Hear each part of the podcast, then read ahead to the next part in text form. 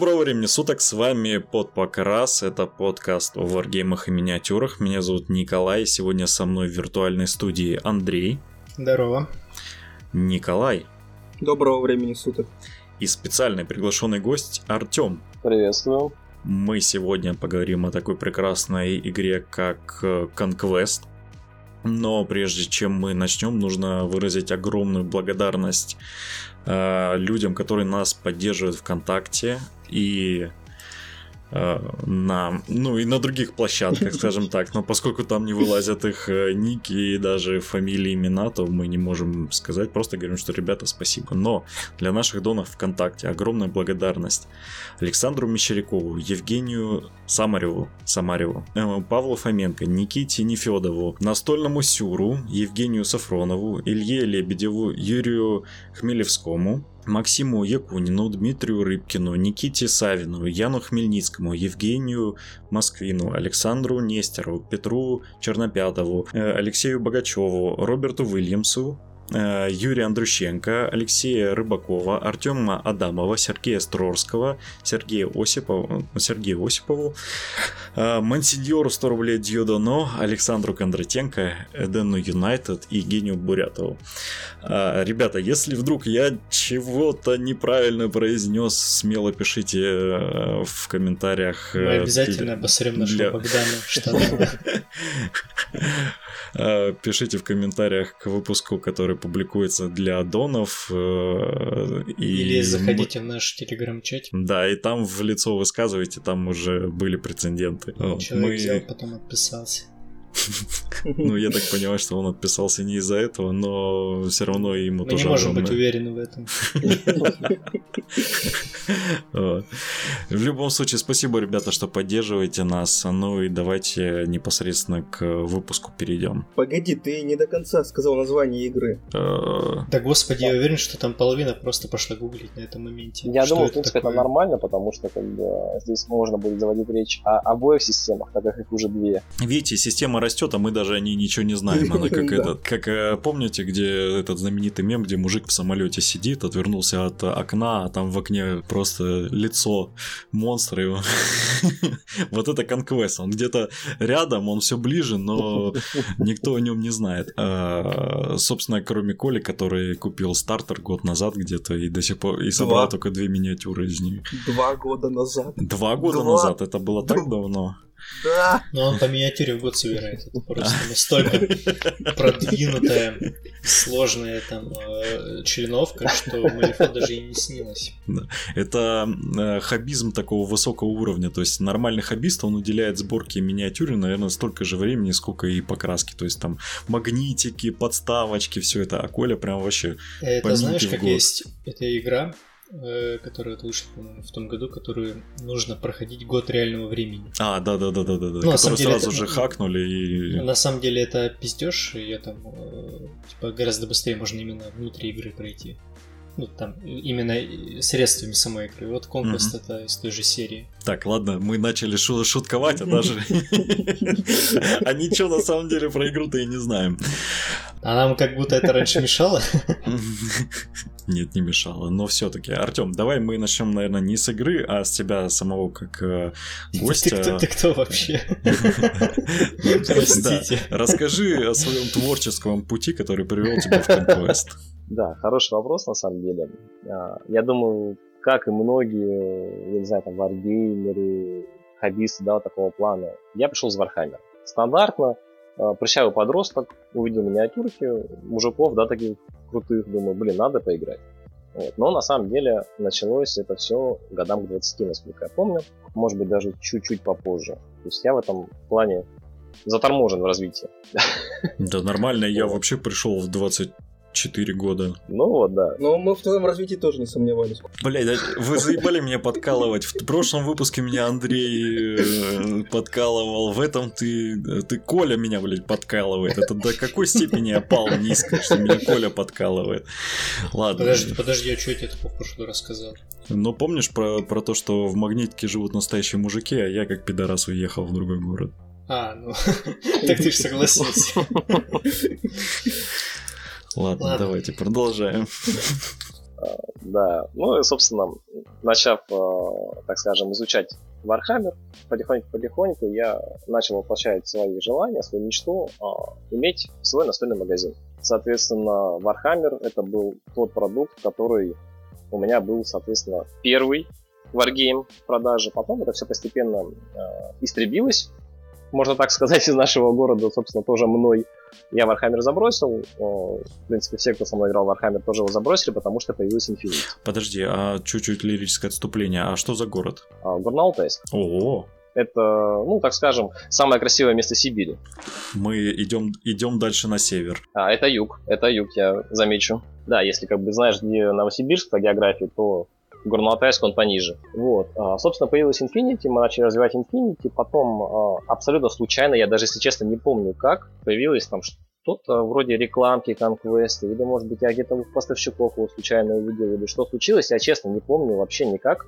Но я его увидел, меня он заинтересовал, я сразу списался с разработчиками. Это ребята Parabellum Wargames. А, Они находятся, штаб-квартира в Греции, производство, насколько я знаю, в США. Но на самом деле у них вроде как два производственных помещения, склады. Я не знаю, насколько они, огромны, но компания не очень маленькая на самом деле. Начали с ними контакт. Сначала был отказ от прямых поставок.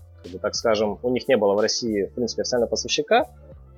А те ребята, которые поставляли, это была их первая завозка. Card Place, э, у них вот есть свое оптовое отделение, игры оптом. Как раз они этим занимались. Но у них не срослось. Я начал доставать эту тему через уже знакомых вам не игры от Никиты Старцева. Мгм. Вот мы с ним достаточно плотно работаем. И постепенно-постепенно я ушел в самостоятельную оптовую та- товарку с парабеллумом и теперь работаем с ними напрямую. Вот. Пом- Помимо, собственно, своего магазина, коль уж обо мне, да, маленько, у меня есть такая, скажем, небольшая студия покраса в моем лице. Paint Studio в Инстаграме можно будет найти. Ну и просто всякими разными небольшими проектиками занимаюсь. Что касается там миниатюр, 3D-моделирования и так далее. То есть ты прям человек хобби, у тебя есть свой магазин, своя студия покраса, и, и ты еще и играешь во все это. Ну да, что-то вроде того. Это, это, когда, это ж, когда хочется достать миниатюркой, чтобы не было никаких проблем э, с доставкой с перекупами, просто себе магазин открыл. Да, а потом еще, если хочешь, чтобы тебя красиво красили, то еще и студию свою покраса открываешь, и вообще все. The best. Как-то так и живем. Ну, неплохо, неплохо, я бы сказал, да. Что ты можешь вообще про Парабеллумов сказать? Как-то о них раньше не слышал особо. Да, они, как ты знаешь, такая компания не особо известная, насколько я понял, была ранее. И вообще, если я правильно все понимаю, у них уже был какой-то продукт. Вот, но продукт, видимо, какой-то настолько незаметный, или, может быть, в России просто он прошел незаметно, что, в общем-то, о нем ну, как-то мало известно. Я, честно говоря, даже не припомню, что это был за продукт. Какой-то варгейм однозначно, но я просто не припомню, что это было, потому что я изучал это год назад. Ну, что-то такое невзрачное. Ну, видимо, И, соответственно, не очень год важно. назад. Да, да, да, да, да. Год назад они э, начали сотрудничать, даже, даже два года, по-моему, назад, они начали сотрудничать с Каваторы. Вот, это тот человек, который писал правила фэнтези батл для ГВ. Ну и, в общем-то, родился непосредственно сам Conquest, который, основная система называется Conquest э, The Last Argument of Kings, последний аргумент королей. Вот. Сама разработка игры, насколько мне известно, начиналась где-то до 2015 года. Всякие концепты, сюжеты и так далее, так далее, так далее. Все это начиналось развиваться где-то там. Ну, соответственно, Каваторы все это привел уже в общий порядок, сгеймдизайнерил все правила там и так далее.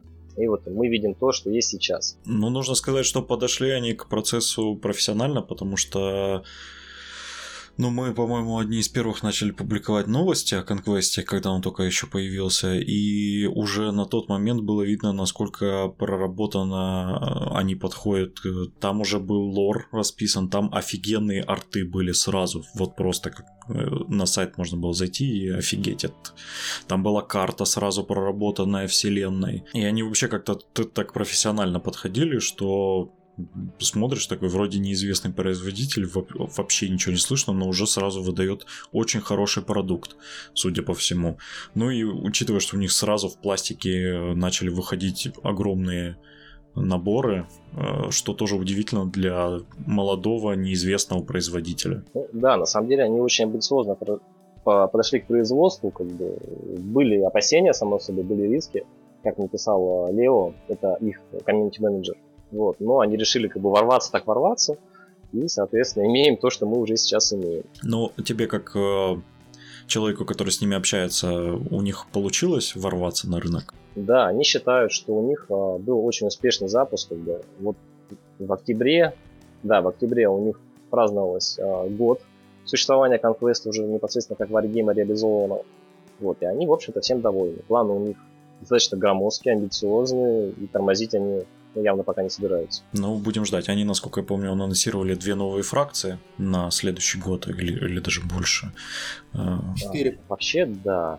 Да, четыре фракции должно быть, а, но именно проанонсено уже как бы достаточно так нормально, да, с какими-то рефами и так далее. Пока что одна была. Ну, раз уж э, поговорили, давай вообще поговорим о, наверное, бэке игры, поскольку, ну, пожалуй, это самое интересное на данный момент, потому что там очень необычная вселенная. Ну, да, я с тобой согласен. Что касается бэкграунда, они его готовили очень и очень заранее. То есть еще даже до работы с Калаторой, как я уже говорил. У них там было чуть ли не вообще все продумано, все прописано.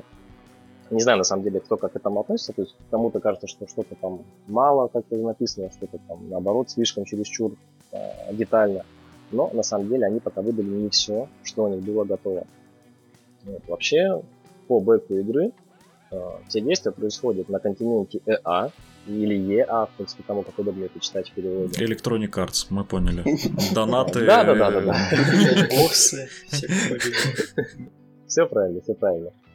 Вот. а, И действие, соответственно, игры по времени а, внутренним происходит после некого падения старого доминиума. То есть когда-то там был некий доминиум, в котором все это варилось, человечество. Ну, точнее, как, маленько неправильно сказал, был некий доминиум, вот, он был, так скажем, оплотом людей. Там четыре фракции, э, в том числе нелюдские. Вот, но он пал в результате некого катаклизма, о котором не описывается пока что нигде. Никаких подробностей в этом нет. А, люди, соответственно, оттуда сбежали, от этого катаклизма убегали и развили себе сотни королевств. Так называлась империя, которая просуществовала на самом деле в виде империи не очень долго. Она была в итоге разбросана по разным государствам. То есть, когда последний император погиб, империя просто распалась. И это стало 100 отдельных королевств, которые объединены между собой одним имперским э, камергером, который держит, так скажем, поместье императора до назначения нового императора порядке, там следит за казной, за легионерами, которые остались вот после распада Большого легиона. То есть там, в принципе, люди, ну, я не знаю, как правильно сказать, в междоусобице постоянно находятся. Ну, понятно, то есть большая империя раскололась на множество мелких. Это... Да, да, да, да, да. Что типа как СССР распался на СНГ, вот здесь та же самая Нет, ты не, не- на более мелкие. неправильно, ты надо говорить, Рим распался, а не, не надо приводить в пример СССР. Ну, ладно, значит, это вырежем. Вот. А, но, кстати, а, что прикольно, там есть королевство Рус, есть Москва, есть Новгород, э, точнее Новиград, а еще какой-то город там есть тоже с русским названием. То есть даже про нас не забыли. Бр. Вот, это достаточно прикольно. Вот. А, еще, соответственно, в этом, на этом континенте проживают ну, что-то вроде обычных фэнтезийных гномов. А, Двигом они называются. Это чуть ли не одни самые старейшие нации или там, населения, правильно сказать, этого континента, которые являются ну, по бэкграунду чуть ли не детьми войны второго Да, а- скажите а- они не... всадника. Да, Они не стандартные гномы такие немного, потому что они, насколько я помню, вообще горящие. Ну, такие... Да, да, да, да, да. Вот, у них есть некий дар, который они заимствовали у этого, у этого войны, у этого второго всадника, когда они его освободили. А, Долгое время они находились под гнетом драконов. А, Причем, опять же, не говорится о том, что это были за драконы, то есть они не были показаны. Там есть арты, которые изображают реальных драконов, но как бы нет нигде описания, что это они действительно такими были, то есть с чешуйками, там, с крыльями на четырех лапах, да, стандартно фэнтезийные. То есть такого а, конкретного пока ничего нет. Но двигомы под натиском этих драконов, а, когда находились, они были очень злы на них, потому что отношение было, соответственно, как к рабам. И докопав, условно говоря, до ядра планеты практически, они нашли заточ... в заточении нашли войну, его освободили, были наделены даром, как раз вот э, даром, который им даровал, так скажем, управление огнем. Сейчас я мысли подберу. Они игнорировали, в принципе, любое какое-то экстремальное тепло, то есть им огонь самим был не страшен. Вот. И получив вот этот дар, они были способны свергнуть драконов, что они и сделали. И это считается как бы одной из таких вот ключевых вех именно в бэке всего континента, но пока, к сожалению, о нем достаточно мало информации. То есть ждем, все еще ждем. Кстати, должен заметить, что по каждой фракции есть очень крутой э, ролик. Э, по-моему, когда каждая, вот когда гномов анонсировали, там очень круто срежиссированный такой полумультик был. Он не, небольшой, да, да, да, там кстати. на 2 или на 3 минуты, но он прям классный. Окунает во вселенную я бы даже сказал, что не уступает ГВшным роликам, вот, которые они рисованы и выкатывают к выходу, к новым анонсам. Ну, прям, если загуглите, посмотрите на YouTube, очень круто. Да, в принципе, у нас в группе тоже это есть, если лень искать, как бы, или не знаем как. В группе все это можно посмотреть. Мне на самом деле тоже нравится их подход в этом плане. А, ролик там полутораминутный, условно говоря, но тем не менее передает всю ту атмосферу вот, допустим, атмосфера холда, это, так скажем, того места, где проживают э, две гомы, ну, как бы было передано очень классно. Мне понравилось тоже. Ну, так у нас, значит, есть люди, гномы. Дальше, ну, так скажем, получеловеческая либо человеческая раса – это норды. Э, в общем-то, по стандарту северяне. Очень жестокие северяне. Но э, жестокие они там не по своей, так скажем, природе, а по тому, что живут они в таком месте, Мангейм, который, ну, в принципе, суровая земля, где постоянно зима, где обитают всякие тролли, йотнеры, это большие такие гиганты, э, всякие там морские чудовища и так далее. Вот. У них бэк, на мой взгляд, очень классный, я бы сказал, даже интереснее всех остальных. Я, в принципе, играю за нордов в большей степени. Это многое объясняет. Да, да, да. Вот, и бэк у них, э, я считаю, очень классный. То есть фишка была в том, что был предсказан Рагнарок, э, Одина были отобраны воины, самые сильные, самые могущественные, названы они были Эзенхейры, и они должны были дождаться, когда э, Хеймдаль протрубит свой рог, проснуться, разбудить людей и дать э, отбор, ну, извиняюсь, отпор Сюру, а, какому-то там демону света и тьмы, еще там что-то там. Настольному Сюру. Да-да-да-да-да. Настольному Сюру, все верно. С двумя, с двумя R, напомню. А, нет, с одной. С одной. А, ну тогда это Ну это в фэнтезийном выдуманном мире с одной, да, чтобы... Да, это фэнтезийный Сюр. А в нашем реальном мире это с двумя R.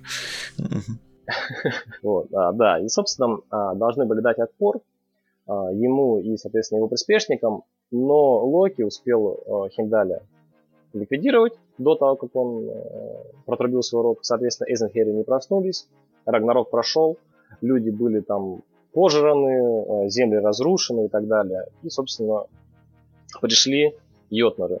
Началось правление Йотнеров, это вот а, такие огромные великаны, извиняюсь за тавтологию, которые имели достаточно жесткую политику, особенно в отношении людей, которые проживали на Мальдиве. А, кого-то они сделали рабами, кого-то просто уничтожали за ненадобностью.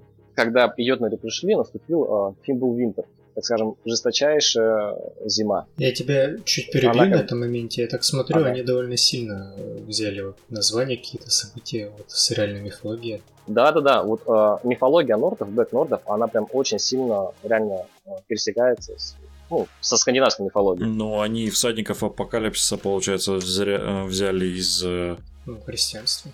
Из хри... христианства, да. да то есть они да. отовсюду понемногу.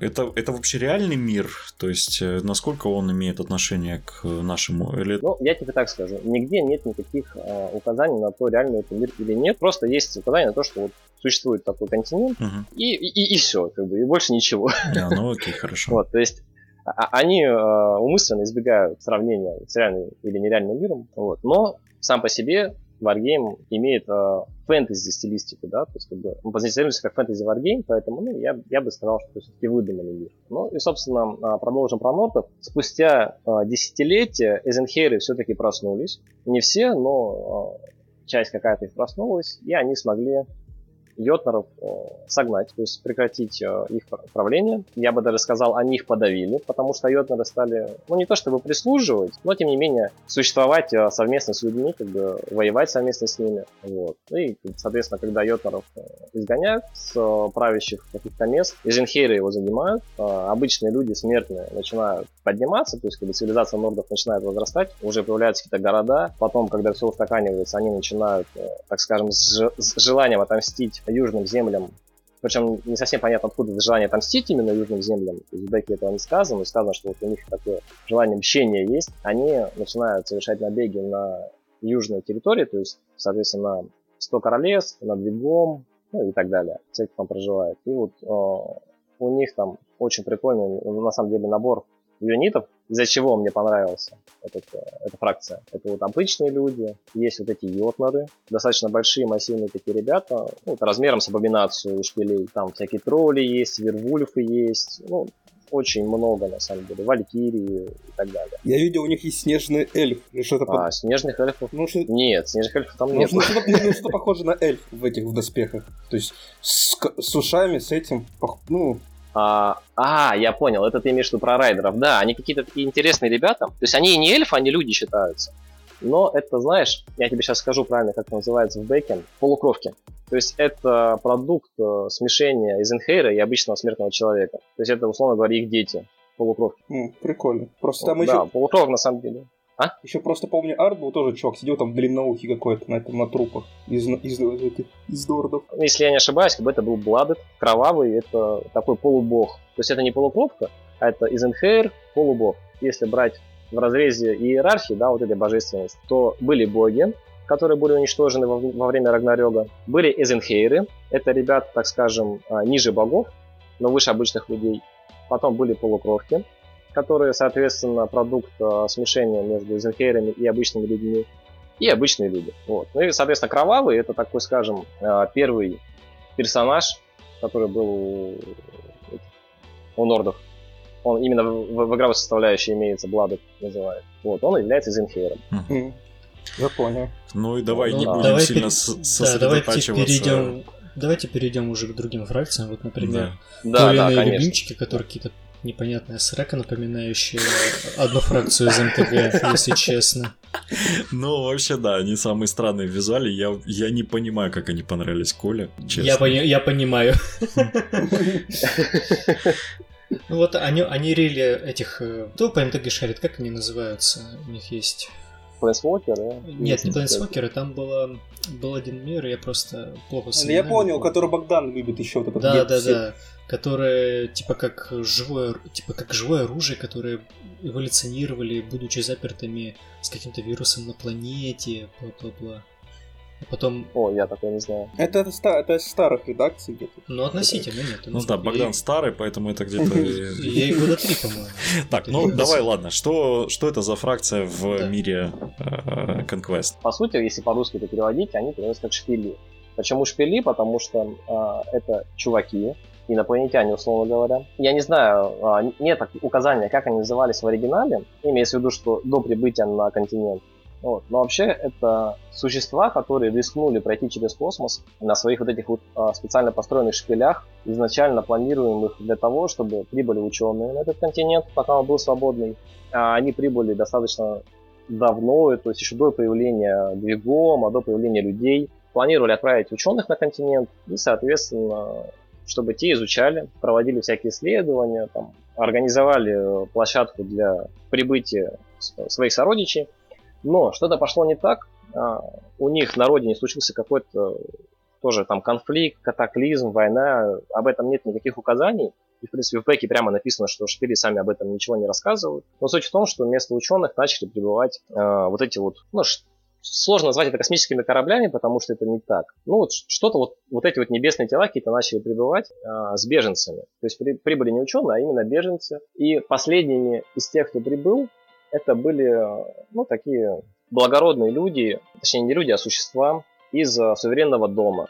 Это такая, так скажем, подфракция шпилей. Они захлапывают ворота и оставляют всех своих там сородичей за той стороной. То есть оставили там их на реальную погибель. Все, кто прибыли сюда, обосновались. Суверенные дома, будучи ну, такими честолюбивыми, желающими власти, они быстро эту власть захватывают. У них такая политика очень показушная, то есть они там ходят, условно говоря, кольцами светят э, властью, кичутся там и так далее. Это все недолго продолжается, потому что существует э, такая, скажем, подфракция ученых, которая долгое время работала на суверенный дом, но видя то, что они поступают достаточно расточительно, они основывают директорат, то есть какое-то такое свое сообщество ученых, и просто перестают делать что-либо. Потому что а, суверенный дом там их захотел взять под контроль под очень жесткий из-за того, что они побоялись перехвата власти. И, э, соответственно, директорат просто перестал что-либо делать. Суверенный дом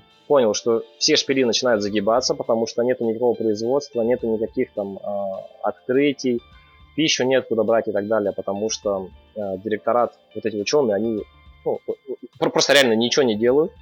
Им пришлось заключить э, соглашение о том, что суверенный дом владеет э, землями, на, э, прилегающими к их шпилям. А их там несколько. Я вот сейчас по карте не помню сколько, но, по-моему, порядка десятка, что ли. Вот. А весь остальной континент будет принадлежать в будущем директорату. А, и при этом директорат будет принимать все важные решения самостоятельно. Вот. Ну, там достаточно, на самом деле, сложная, глубокая структура у шпилей. Я бы сказал, даже чуть ли не самая сложная. Э, сложнее только у Двигома, пожалуй. Поэтому туда сильно я... Ну, углубляться не надо. Мы тут больше для привлечения новичков. Да. Но у них очень классная тема, сейчас одну секундочку договорю. В том, э, что они, как вот пишется в Беке, так скажем, жизнь, дар жизни, они переплели в биомантию. В очень жесткую биомантию, которая позволяет им создавать всяких клонов, э, продукты там, питания, всякие биомассы и так далее. И вот у них есть биоманты, которые, э, соответственно, все это дело могут производить. Это, так скажем, чуть ли не высший э, вариант вот этих вот существ, которые управляют всей этой силой жизни, силой диамантия. А есть фероманты, это, так скажем, низшие ребята, которые там поглощают просто биомассу, создают гормоны, э, феромоны, с помощью которых они вот этих клонов созданных держат под контролем, и, соответственно, э, под контролем держит все, всю экосистему шпилей. И вот здесь можно сказать, что у них очень жесткая конкуренция между собой для того, чтобы выбраться куда-то повыше, что они просто могут спокойно там убить друг друга. А, не понравился или там чуешь конкурента, убиваешь просто, несмотря ни на что. И вот очень жестко у них эта конкуренция происходит. На фоне этого у шпилей просто все очень сложно. То есть им сложно выживать в текущем моменте, потому что у них огромные войска, которыми они раскидываются вообще несмотря ни на что. То есть они на то, чтобы разбить там какой-нибудь элитный легион из 100 человек, могут отправить тысячу клонов, и пофигу, что 900 из них полягут, главное, чтобы завалили, короче, легион. Потому что они еще могут создать новых клонов. Ну и вот у них такая политика достаточно странная, но интересная. То есть это, по сути, такие тираниды, но при этом э, с магические, условно. То есть... Условно магические, да. То есть здесь не идет речь именно о магии, но что-то, да, что-то в этом есть. Переработка биомассы, и клонирование и огромные толпы всего. Ну и да, шутка да. про Колина Шпиль. А, само. Я долго терпел. Вот. Ну, блин, звучит на самом деле прикольно по-моему, тут каждый найдет себе интересного. Из, из такого еще прикольного, мне кажется, стоит сказать, что анонсировано, уже точно показана еще одна фракция, это орки. Причем да, они нестандартные орки, я бы так сказал. Я бы сказал, они очень нестандартные. Я как бы э, их бэк тоже уже знаю, то есть я читал, смотрел. Вот, прям вкратце скажу, это очень такие орки, которые за мир во всем мире практически, но у них...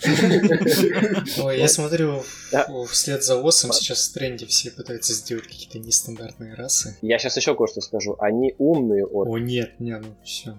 Этого не может быть. Это Unreal просто. Как, э, вот я многое мог стерпеть, я многое мог выдержать, многое мог простить, но вот граница она есть. И конкурс я перешел.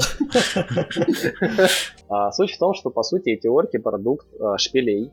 Причем, на самом деле, вот э, на континенте очень много продукт шпилей, даже тем, что пользуются другие фракции.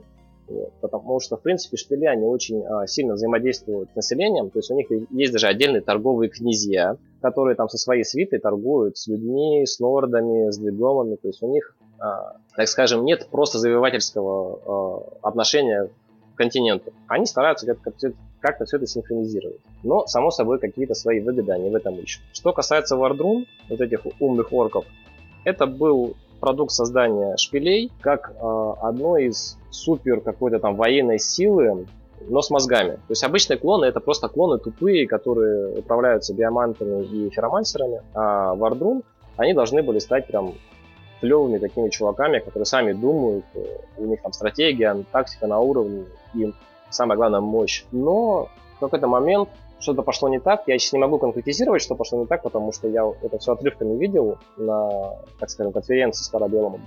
А, но суть в том, что им пришлось, шпилям имеется в виду, свое изобретение кинуть. Причем кинуть просто, условно говоря, на растерзание нападающей стороне. Кто нападающая сторона, я не знаю, если честно. А, а оркам пришлось, соответственно, отбиваться. Потом они сбежали, сбежали в земли старого доминиона, насколько мне известно, и там обосновались основали свои поселения. И вот, э, соответственно, для выживания, чтобы иметь какую-то пищу, там, э, иметь средства для жизни, они совершают набеги на прилегающие территории. Но их основная, так скажем, первоочередная цель это ну, чуть ли не уничтожение шпилей. То есть они очень обижены за то, что их хозяева бросили, и вот теперь они хотят отомстить. Вот это то, что, о чем я знаю. У меня, знаешь, кстати, сейчас внезапно такая ассоциация прошла у этой фракции. Кто-нибудь читал? Э, есть э, от канадского писателя довольно интересная серия темного фэнтези. Э, на английском она называется очень круто, типа Второй апокалипсис, ну, сам, сама серия. Первая книга, ну, типа Принц of Nothing. На русском ее перевели абсолютно пошло, слуги темного властелина. Ну, а если точнее, там князь пустоты. Вот там есть очень похожая фракция. Никто не читал. А вот ты все говоришь, а я все не соберусь э, взяться и прочитать. А вот я советую, там прям очень похоже. Там mm. тоже э, еще такой античный мир, грубо говоря, упали пришельцы, которые очень сильно по описанию э, походили на вот этих вот ребят и занимались примерно тем же самым. Mm. Надо будет посмотреть, почитать. Да, советую. Ну, это такая уже приличная эта серия, кстати говоря. Я еще ее в школе начинал читать. Мне вот интересно, как э, насколько, возможно, не вдохновлялись вот этим вот элементом. Ну, все возможно. Так, ну давайте уже перейдем к игре, а то у нас прошло 40 минут, а мы еще да, о самой игре не поговорили. Бэк, бэк это, конечно, интересно, но все-таки это дело очень э, на вкус, скажем так. Я знаю многих людей, которые играют ради механики, ради геймплея, и лор для них это вторая вещь. Давай начнем с такого вопроса, который мы частенько задаем людям, по крайней мере, я частенько задаю, не знаю, как там Коля, потому что он забывает иногда про прикольные вещи. А? Да, Коля? Ты а, все про негров меня будешь упрекать, да? Это конца жизни, always. А, в общем, а, даже таких два вопроса, которые очень идут под руку вместе с собой. Это первое, зачем играть в Conquest? И что он из себя представляет тут в двух словах? Ну, на самом деле, очень интересный вопрос, исходя из того, сколько варгеймов вокруг. А, но лично я для себя в Conquest увидел что-то свежее. То есть там масштаб того же Вархаммера, но при этом механика очень динамичная, быстрая. За полтора часа играются большие масштабы просто на ура потому что там реализована, ну, так скажем, шахматная э, доска. То есть один юнит ты, один юнит твой оппонент двигает. А, то есть там по, поотрядная активация, то есть поочередная? Поочеред. Да, угу. да. Вот. А самая фишечка заключается в том, что ты не просто активируешь, кого ты хочешь активировать, а ты э, на стадии подготовки к каждому раунду, а раунд это, соответственно, когда все полки будут активированы, вот в начале подготовки ты складываешь свой стек это колода карт, а, в которую кладутся карты юнитов в той последовательности, в которой ты будешь их активировать. То есть ты заранее планируешь, кто у тебя каким э, по очереди будет ходить? Да, все так. И это на самом деле открывает очень большое пространство для стратегии, А особенно если ты берешь в учет еще то, что на эту колоду можно как-то взаимодействовать с ней. Ну и давай сразу тут уточним, что э, тут отряды ходят коробочками, я правильно Да, понял? И да. они на квадратных подставочках. На, дво- на двойных, на двойных подставочках. Ну, У них, А, они, получается... уже не суть важно. И ты говорила, что там у них геймдизайнер на ГВ работал, да? А, да, Каваторы, разработчик да. правил. Насколько это э, тот механика походит на Warhammer Fantasy Battle? Вот так вот? Ну, мы, мы уже упомянули, что подчеркнутая активация, она очень сильно отличается, но в остальном есть какие-то параллели? А, да, насколько вот мне известно, хотя я с ФБ был не очень, так скажем, знаком хорошо, а, ну вот с людьми, кто в нее играл действительно долго, они мне говорят о том, что механика очень похожа во многих местах, и это приятно. То есть она не копирует досконально все, но похоже, и это очень круто. Такие флешбеки, в общем, ловят, но, но не могут понять, в чем именно. Б- Да, да, да, что-то такое. вроде того. Ну, кстати, справедливости ради, я здесь упомяну момент, раз мы заговорили о том, как они ходят, да, коробочками. Есть второй продукт, который не требует абсолютно ничего докупать, а, потому что он как бы произрастает, так скажем, из а, основной системы, то есть а, The Last Argument of Kings. Есть First Blood. Это, в принципе, тот же самый Conquest, но без коробочек и на меньшее количество миниатюр. Что-то вроде скирмиша. Кстати, не, Правила с- у него- не слышал. Э, Ты что, не слышал? Я ж, я ж скидывал даже, даже документы. У них, у них бесплатные, насколько я помню, правила, и они на сайте может да. любой желающий скачать и посмотреть. Вот. Если я правильно помню, они вышли 23 или 26 октября, то есть всего месяц, условно говоря, полтора. Вот. Но очень много свежего добавляет э, в основную механику конквеста. И прикольно то, что их действительно можно как-то гибко водить по столу. То есть тебе уже не приходится присматриваться к тому, пройдет у тебя там подставка где-то мимо террена или не пройдет. Ну, и ты бы посоветовал его попробовать именно новичкам? Нас- Я бы советовал попробовать однозначно. Вот. а, Но, пожалуй, все-таки попробуя и First Blood, и The Last Argument of Kings, я бы советовал заходить с First Blood. Во-первых, там нужно, в принципе, всего меньше. Во-вторых, а, механика, ну, пожалуй, будет более привычна вархаммеристам, как а, глобальному, самому масштабному, да, сообществу у нас в России. И, в принципе, тем, кто не играл в коробочные варгеймы. Какие размеры вообще битвы в среднем на поле боя происходят? То есть какое количество миниатюр, какое количество отрядов и так далее? Ну, тут уже как бы само собой зависит от стоимости юнитов, а, но в целом такой средний а, режим игры полторы-две тысячи а, очков. Как бы, в принципе, это чуть ли не рекомендуемый для турнирных игр а, формат от Parabellum.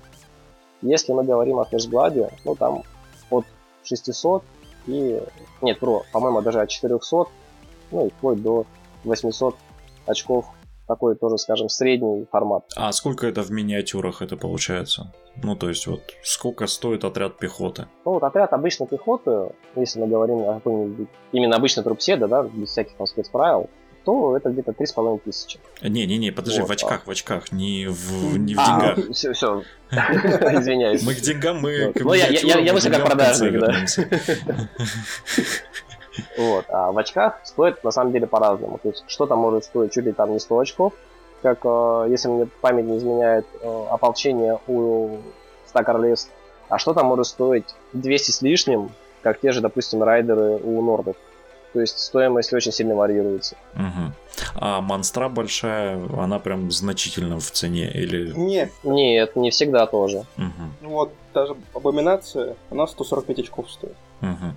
То есть, в принципе, по количеству миниатюр нам нужно столько же, сколько, допустим, для э, Age of Sigmar, условно. Че- честно, по э, Сигмару не скажу, как бы в сравнении, в него вообще никогда не играл. Мгм. Вот, а, ну, как бы с Вархаммером не сравню, потому что играл просто, в принципе, три года назад, последний раз в него. Могу сказать так. а, в одном полку, ну, имеется в виду в продажной коробочке, да, а, идет 12 миниатюр пехоты, 3 кавалерии и один монстр. Ну, это, это разные коробки все будут. Мгм. Так вот, для игры, так скажем, на полторы тысячи очков примерно надо будет 5 коробочек по 12 миниатюр, одна-две кавалерии или монстры, которые по, по три штуки в одной коробке идут. Ну и может быть одна монстра. Опять же, в зависимости от фракции. То есть где-то чуть больше, где-то чуть меньше. Ну да, примерно так и выходит. То есть это, ну, именно в, об- в объемах миниатюр это э, очень близко к тому, что в Age of Sigmar происходит. Ну, раз Ну, уж это- мы, кстати... Э, Кажется, наоборот, Ну, а что если... будет. Так, так, Что касается Мгм. допустим, да-да-да, я прошу прощения, то там, как бы, само собой меньше. То есть там, в принципе, полки меньше по себе, от 6 до- до 12 миниатюр, но их обычно не более 4 полков. А, и... А, нет, вру, не более двух на героя. Вот, на героев там, по-моему, 3 или 4 всего можно взять. То есть сильно много ты не возьмешь. А вообще-то, учитывая то, что стандарт примерно 700-800 очков, такой чуть ли не максимум, ну, получается где-то миниатюр в общей сложности ну, под 30. Мгм. Вот так. Ну да, скирмиш такой. Да, ну пока мы не ушли, кстати, далеко от э, последнего довода королей, от э, двух вещей, которые мы сейчас обсудили, давай сразу э, вопрос задам про две самых больших болячки, которые часто встречаются с подобными механиками, как мы выше упоминали. Первое это как набираются отряды, то есть, например, э, там, э, как, в как в песне «Льда и пламени» ты просто берешь коробку и ставишь ее, или как в ФБ ты можешь варьировать размер этой самой коробки, там добавлять в нее героев и так далее. Как это в конкурсе реализовано? А, смотри, первоначально для того, чтобы взять какой-то отряд, тебе нужно однозначно взять персонажа. Персонаж может таскать на себе до двух основных полков. То есть, а, там, ну, там как бы у каждого персонажа прописано два столбца. Основные полки и дополнительные. Основных можно взять только два полка. Дополнительных можно взять не более, чем основных. Ну, то есть максимум, если пересчитывать, это 4 полка на героя. Вот. А, при этом каждый полк можно варьировать в количестве, но не менее трех стендов, если это пехота или кавалерия. Ну, соответственно, монстры не варьируются, они как бы всегда поодиночке. Ты можешь, допустим, еще три стенда докинуть, или еще один стенд докинуть, по твоему желанию, но не менее трех. А ге- Информация там герой, А? в... герой в отряде ходит или отдельно бегает? а, герой, да, вот э, в доводе королей Мгм. герой всегда бегает с одним из своих отрядов. То есть Мгм. вот эти четыре отряда это варбанда.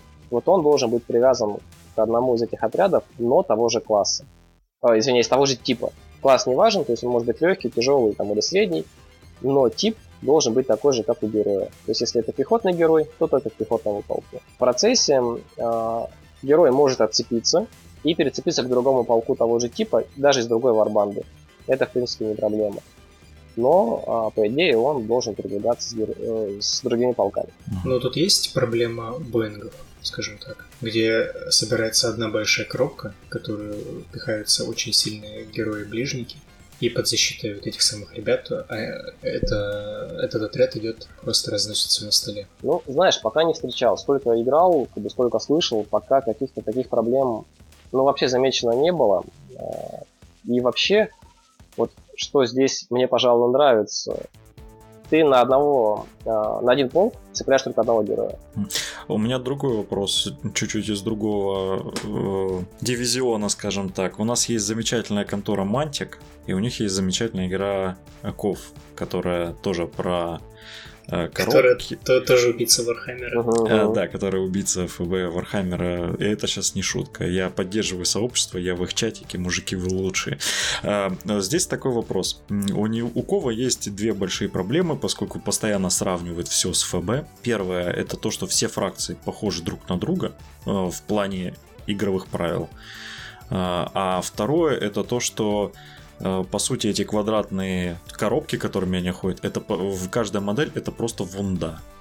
Ну то есть это просто как бы отображение. Здесь есть такая проблема, что вот коробка это просто типа один, это как одна большая модель, только вот на огромной большой квадратной подставке. Или Состоящий из кучи. или- да, или чувствуется, что это действительно отряд, который состоит из э, рядов, э, как-то вот играет. У что которого есть фланги, тыл и так далее. Да, да, я тебя понял. Смотри, а, здесь действительно так. То есть механика такая же. А, каждая модель это одна вунда. Ну, это если пехотная модель. Мгм. Если это модель, соответственно, кавалерии или монстра а, маленького, то у них есть свое количество вунд. То есть там 4, 5, 6 по-разному. И там уже просто отмечаются кубиками. Мгм. Не знаю, как в Пове, но здесь а, есть возможность восстанавливать свои вунды за какую-то магию или за какие-то обилки. И а, даже в случае того, если у тебя а, не просто модель какая-то умерла, да, а именно стенд отвалился, даже стенд можно вернуть. То есть полк можно вернуть вообще до первоначального состояния. Мгм. Интересно. А, Ну и еще один вопрос. Э, ну, просто я хотел второй задать, Коля меня перебил, скотина ты такие. В общем, у меня тут э, аналогия с Малифон э, насчет, поактив... насчет поочередной активации. Нету ли здесь проблемы, что очень выгодно набрать кучу мелких отрядов и несколько, скажем так, битков больших, чтобы у тебя было, скажем так, большее количество активаций по отрядной. И ты этой самой мелочи сначала зажигаешь активации противника, то есть он, ты заставляешь его э, ходить, скажем так, его основными юнитами, а потом, когда всякая мелочевка отходила, начинает э, действовать твои э, парочка главных ударных отрядов, которые уже безбоязненно, без боязки, что враг как-то на них отреагирует, уже начинают действовать. Есть такая проблема или нет? Опять же, знаешь, пока а, не замечал, вот, единственное, как бы жалуются на то, что есть очень сильные фильтраторы, у шпилей. Вот. Но именно о том, о чем ты говоришь, я такого пока не слышал. Все равно же поддержим связь постоянно. Может быть, а, это зависит от того, что я не сильно такой, знаешь, а, спортивный игрок, да, то есть я люблю по френди плеиться. Я сам пробовал что-то подобное делать э, за нордов, то есть я брал просто фиговую тучу райдеров, фиговую тучу сталкеров, где-то сзади закидывал Йотмера, закидывал этих, скажем, огров, вот, с Бладедом, с Ярлом там и так далее. Ничего не получилось. Ну, я просто спрашиваю. Вот, просто вырезали. Просто спрашиваю, потому что многие варгеймы, которых мы уже обсуждали и приглашали нас на выпусках, они это, например, проблему решают, э, ну, просто рандомом. Там, например... Ну, или э, по стокенами. Либо по стокенами, да. То есть э, в Легионе у тебя э, ты только там определенное количество можешь сам активировать по своему желанию, остальные там рандомно включаются. И так далее, для примера. Вот было интересно, есть э, ли здесь какие-то, ну, не знаю, интересные решения таких вот неприятных игровых моментов, на мой взгляд. Ну, вот здесь, знаешь, а, пожалуй, а, так скажем, нерв таких моментов заключается в самом балансе юнитов. То есть, на мой взгляд, да, в принципе, не только на мой взгляд, опять же, с тем, кто играет, общаемся, а, в принципе, баланс присутствует достаточно хороший.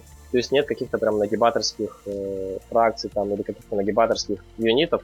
Может быть, в принципе, потому что их пока мало, а может быть просто очень Но хорошо это, это все проработано. Не обязательно может быть проблема баланса, это просто может быть абьюз механики.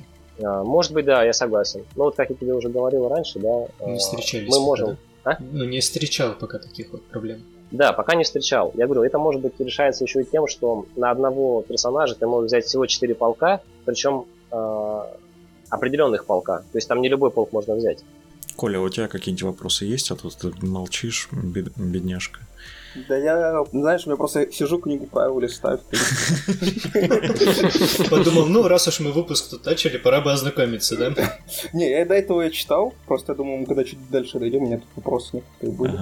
У меня тогда такой вопрос, мы как-то его проскочили. Э, какие кубики используются и э, нет ли каких-нибудь дополнительных инструментов, которые нужно купить. То есть там, допустим, каких-то специальных линеек, которые только под эту игру подходят, или э, специальных, как ФБ ну, раньше использовал. Специальные 18-гранные кубы, да.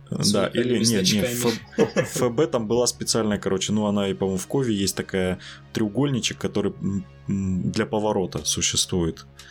Э, потом, поскольку это коробка, там типа она может только в определенный там поворачиваться, и вот что здесь, как, э, как дела обстоят с этим в конквесте? Ну, смотри, э, во-первых, да, здесь также все поворачивается коробка, то есть только в определенных положениях, но тебе для этого ничего не надо. Можно мерить, в принципе, спокойно рулеткой, обычно там, или линейкой, смотреть, что, вы используете.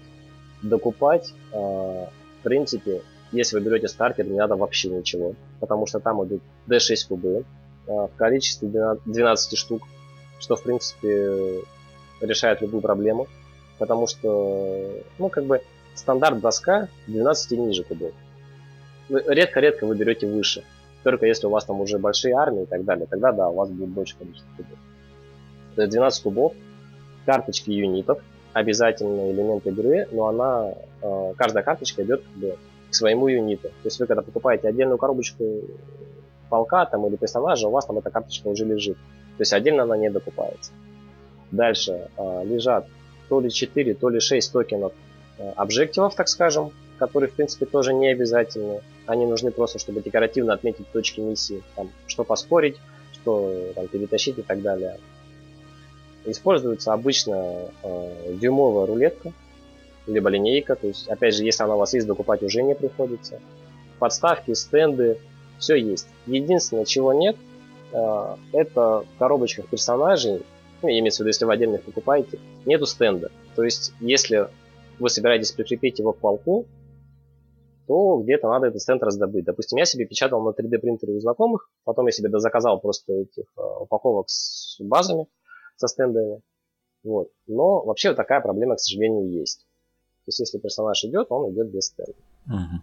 Ну, это не... Стенд это имеется в виду квадратная коробочка. Ну, я понял, понял, да. Но это не, на самом деле не так сильно страшно. Я думаю, для новичка, который только купил, ничто не мешает вырезать ему из картона и там пару Конечно, игр так да. поиграть. Я сам из ПВХ первый. Ну, вот и, вот и все. ПВХ решает большую часть проблем. Так, что у нас осталось? Ну, э, выдели какие-то основные, вот прям очень крутые э, фишки, которые прям вот душу радуют как игрока, и вот какие-то минусы, которые именно в плане правил. Ну, из того, что радует, это, конечно, скоротечность э, всех партий. То есть, почему из Warhammer ушел, это из-за его механики. Меня очень сильно очень сильно мне не нравилась вот эта затяжность искусственная. Поэтому Conquest в этом плане, в таком масштабе, меня очень сильно радует. То есть очень быстро играется, каких-то там затупов особых нету. А, в принципе, достаточно интересные правила юнитов, а, персонажей, там, просто, в принципе, армий. Прикольно сделано. Причем у, каждых, а, у каждой армии, как у каждой фракции, какие-то свои особенности, соответственно, есть. Это очень сильно радует.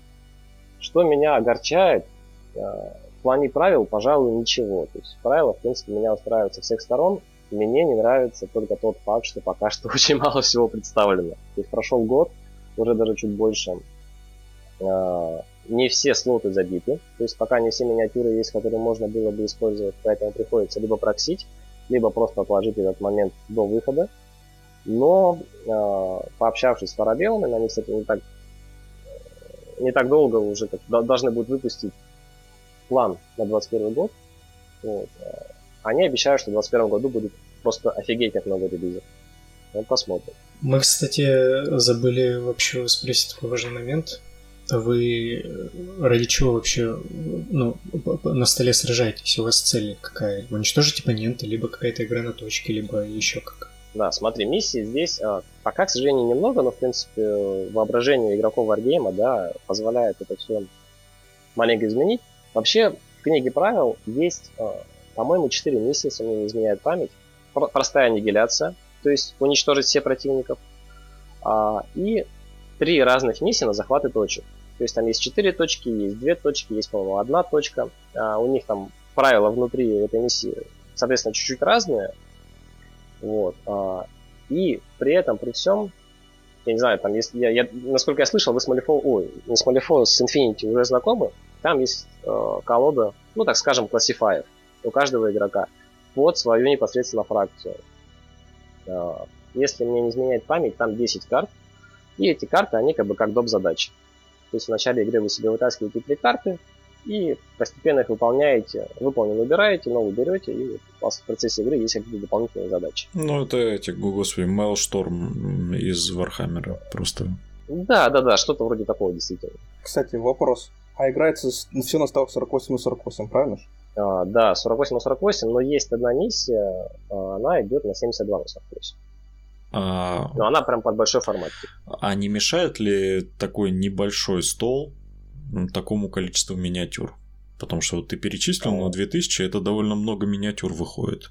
Да, да, тут получается приходится играть террейном. То есть, а, ну, как бы, знаешь, у нас я не знаю, такой менталитет или такая стилистика игры, либо что-то еще, что Infinity, в принципе, что вот Conquest мы играем на достаточно плотных столах. То есть мы не привыкли к тому, что стол пустой.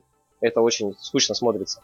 Поэтому даже э, при наличии террейна, при наличии каких-то проблем с передвижением, это наоборот как бы, ну, прикольно. Надо думать, с какой стороны обойти, с какой стороны там, как подлезть, чтобы не зацепиться, или как правильно пройти, повернуться и так далее. То есть, ну, мы ради этого играем. Кому-то да, кому-то, возможно, будет интереснее меньше террена. В принципе, у москвичей, у москвичей видел столы, а, на которых, там, условно говоря, стоит посередине одно дерево, по углам какие-то два холмика, просто для вида, а вся остальная часть поля боя, она, ну, в принципе, пустая. Не будем шутить про московский метагейм. Не, ну, может, у них просто, я не знаю, не было стола, поэтому такая, такая фоточка. Не будем обижать пацанов. Не, стол у них был красивый, там речечка, травка, все красиво, но трейна было мало. Не знаю, специально или нет, но факт есть.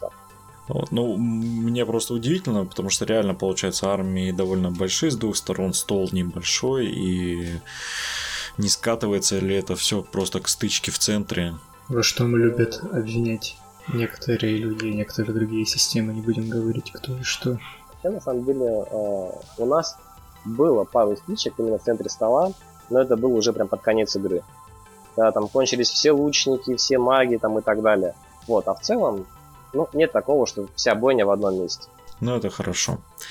Ну что, давайте, наверное, к самому скобрезному вопросу это покупка и миниатюры. Потому что, как по мне, э, у Конквеста есть один огромный, это был каламбур сейчас, э, одна большая проблема, потому что миниатюры здесь нестандартного масштаба, это 35 миллиметров. Да, все так. И если, если разницу между 28 миллиметрами и 32 миллиметрами вы можете не заметить, то вот 35 миллиметров это просто атас, это огромные миниатюры. Это же они ж классные, не вижу, не вижу проблем. Ну, понимаешь, Коля, во-первых, это момент, когда миниатюры переходят из разряда миниатюр в разряд игрушек, как минимум. Да, я тебя могу потом сфоткать, получается, этого. Да я, Коля, я видел, как ты фоткал, я видел твои. Могу сфоткать свои игрушки, все нормально. Да. Нет, да, во-вторых, это все же перевозить надо. Не-не, я даже не в этом плане э, к проблеме масштаба подхожу. Я подхожу к тому, что я, допустим, могу взять ФБшные миниатюры или миниатюры аосовские и поиграть ими в другую игру. Но вот взять конквестовские 35 миллиметров и поиграть, допустим, в тот же самый Frostgrave, это мне нужно будет переделывать Фростгрейв. Да, Фростгрейв, потому что, э, ну, как бы, это другой масштаб, это другой террейн необходим будет, это нужно будет э, как Ну, потому что это разные игры, как тебе такой момент? Ну, люди хотели инклюзивности, э, эксклюзивности, точнее, вот. Вот, допустим, я не, не знаю, вдруг завтра случится так, что на Грецию упадет меня, э, метеорит, Греции не станет, и конквест пропадет, а миниатюры останутся. Я вот хочу, чтобы можно было... Они... Там реально красивые люди, допустим, рыцари, мне очень нравятся, там классные северяне. Но где-то в другом месте использовать э, я, к сожалению, не смогу их. Погоди, а ты Space Marine в другом месте использовать сможешь? А, да, у нас для куча есть игр, где альтернативные правила на Ваху есть. Альтернатив... Придумай альтернативные правила на Conquest. У нас, кстати, ребятки а, использовали мой стартер для Dungeons and Dragons. Гоняли они партийку в. Ну, для ДНД все что угодно может подойти. Там, я не знаю, там э, хорошо пережеванная жвачка, отличный слизень. А, ну да, согласен с тобой по поводу масштаба. А, на самом деле у многих это сразу вызывает такой вопрос, типа, а как, а что и куда вообще? А, но в целом, в целом, кто-то прям, чтобы какие-то явно с этим проблемы имел, ну, я не знаю, никто такого не говорил. Не знаю, может быть, кто-то просто не ищет во что поиграть другое, помимо конквеста этими миниатюрами. Я, я во всяком случае точно. Что приятно, в их масштабе их очень удобно красить. Вот это прям клево. Ну, еще бы в таком размере, это очень удобно. А насколько детализация да, да, да. хорошая? Детализация у них неплохая. То есть, а, во-первых, начнем с того, что, в принципе, начиная с первых партий, у них не было какой-то замыленности. То есть, э, не было кусков облоя там, и так далее, как бывает у некоторых э, производителей, да, начинают особенно которые что-то делать. Здесь, э, ну, на мой взгляд, было все очень классно. Детализация поначалу была, ну, такая себе. То есть, те же Monetarms, ну, в принципе, у них там ничего сложного не было, детализировать, в принципе, их было некуда, потому что они были одеты просто в какую-то кожанку, э, в дубленку, условно говоря, штаны, щит, меч, все, ничего особо нет. Шпили, они, да, они уже более детализированы были, при этом это все была одна партия. То задел у них уже тогда был неплохой. Вышли норды, у них детализация еще лучше, еще выше, но не уровень Infinity, конечно. Вот, то есть э, там детализация фэнтезийная, более простая. Но я, я не могу сказать, что они бедны на, на детализацию. То есть там с этим все нормально. В общем, все, все нормально. No, not terrible, not great. да, все, все просто нормально, все в пределах норм.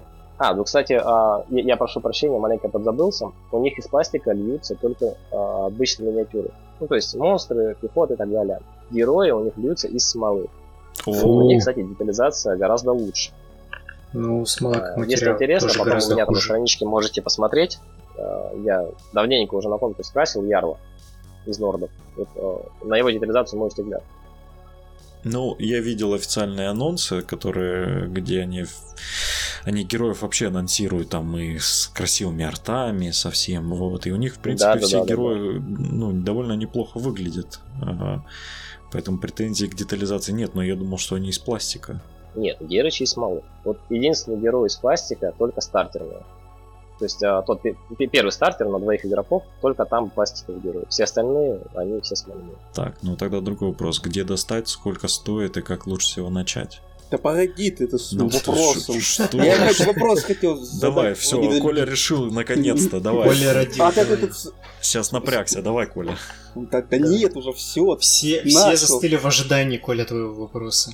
Давай, Я Коля. надеюсь, что это будет очень хороший вопрос. Мы Да это не, ждали. это, не, это не будет вопрос, чтобы скорее утвердить. Я говорю про, про детализацию, там, когда ты модели собираешь, у них обычно, когда ты ждешь, типа, ну ты собрал, ничего не осталось. Типа, от нового варгейма. А тут, типа, по, по поводу того, что вот когда абоминацию собирал, у меня осталось еще 10 вариантов ног, которые можно было собрать. А, кстати, да, там ног очень много. То есть, помимо того, что там э, ты можешь по- по-другому их собрать, там очень различные вариации есть именно самой сборки модели. Э, Если я увижу дриад, сделанных из ног, э, я... Причем из очень определенных биомов, да? Мы тебя забаним. Я сделаю, я все сделаю, чтобы тебя нахрен забанили.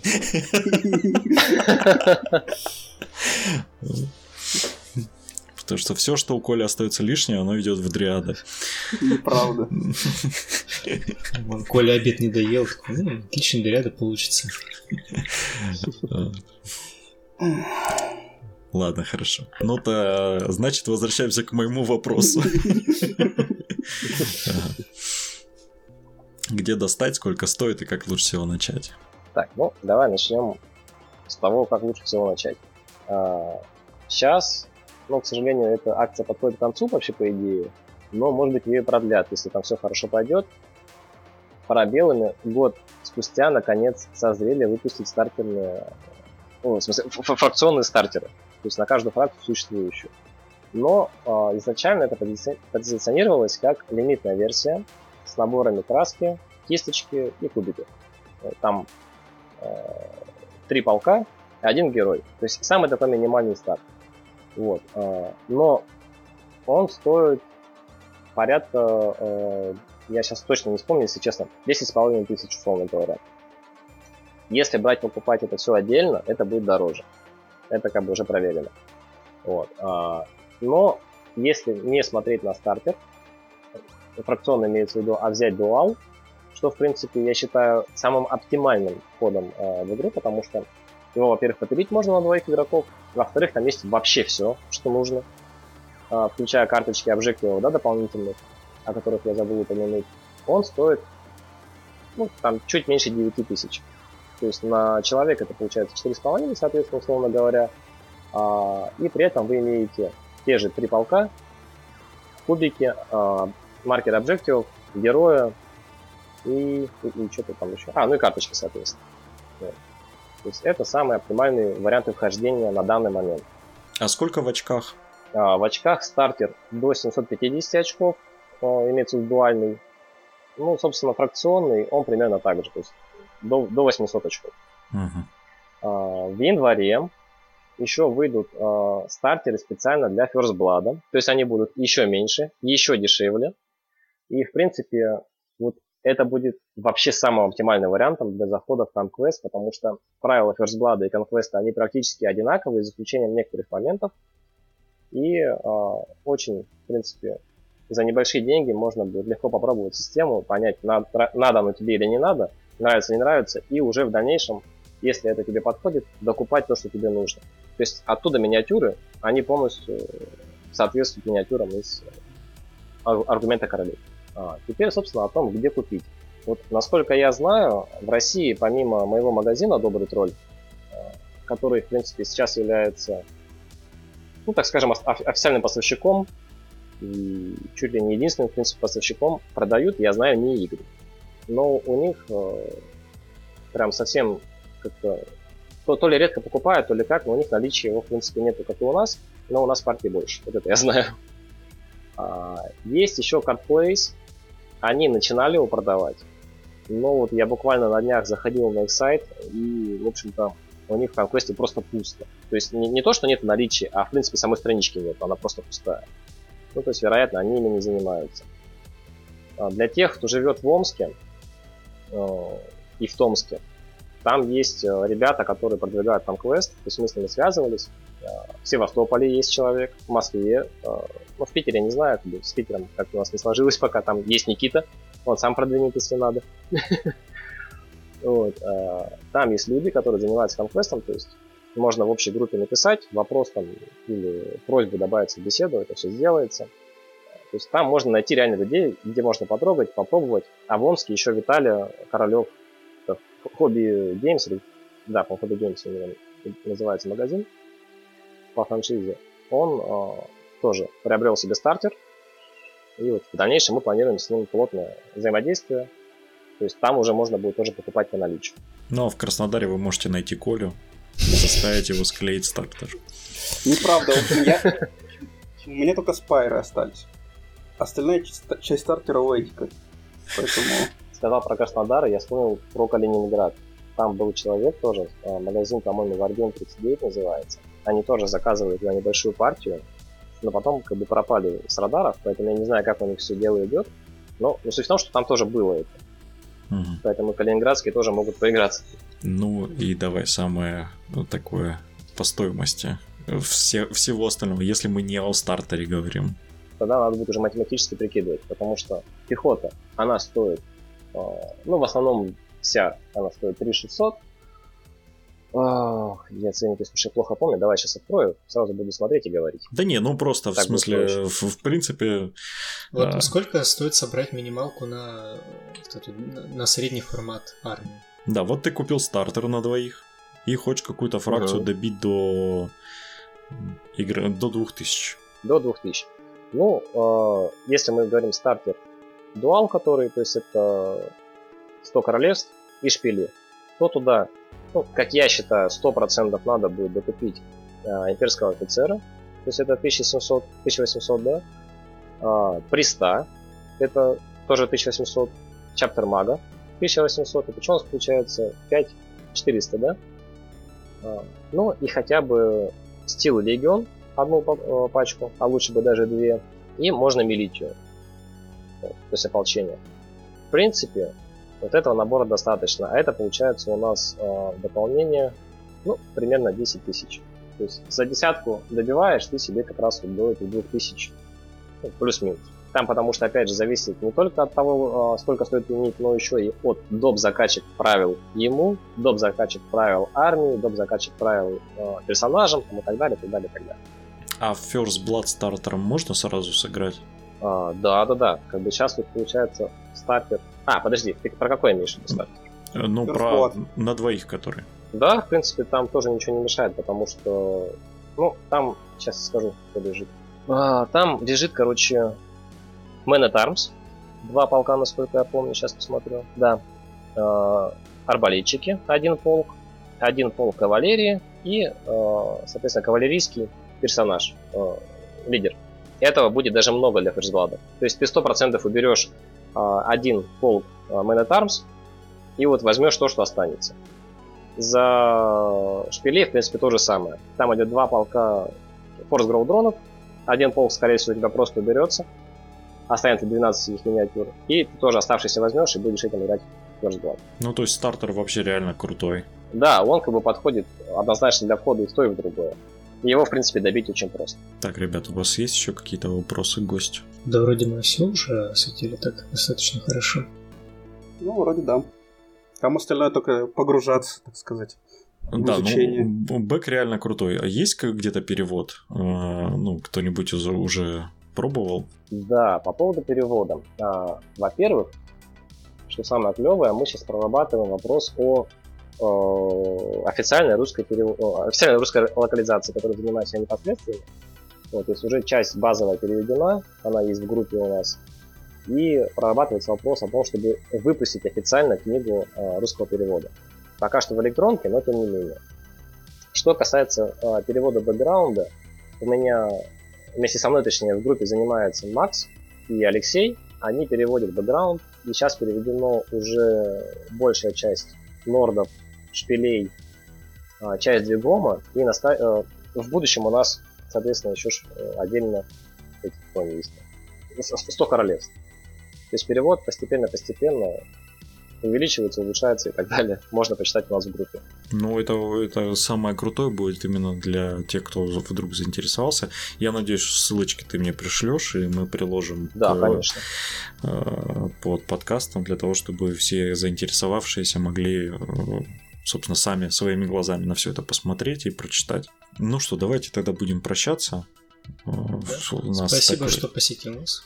Да, было. Благодарю за ваше приглашение. Мы только за. Если вдруг что-то большое произойдет, э, то с удовольствием тебя еще раз позовем. Ты всем так говоришь. А потом никого не зовешь. Не, ну подожди, кто-то ведь приходил повторно. Да, приходили много повторно. Коля, ну что ты такое говоришь? Ну, я не знаю. Я всех одинаково люблю. Ну, не надо тут. В общем, огромное спасибо, Артем, что пришел к нам. Да, ребят, спасибо вам еще раз за приглашение. Было очень приятно пообщаться. Я надеюсь, что э, твой, с твоим магазином все будет хорошо в это нелегкое время. Я думаю, Коля там ссылочку оставит. Обязательно. Как, как все, что пришлет Артем, э, внизу обязательно укажем. Вот. Э, спасибо, что слушали нас. Спасибо нашим донам. Спасибо Андрею Коле за то, что помогли мне провести этот выпуск. Привет, Грит. Грит, когда будешь лить конквест, да?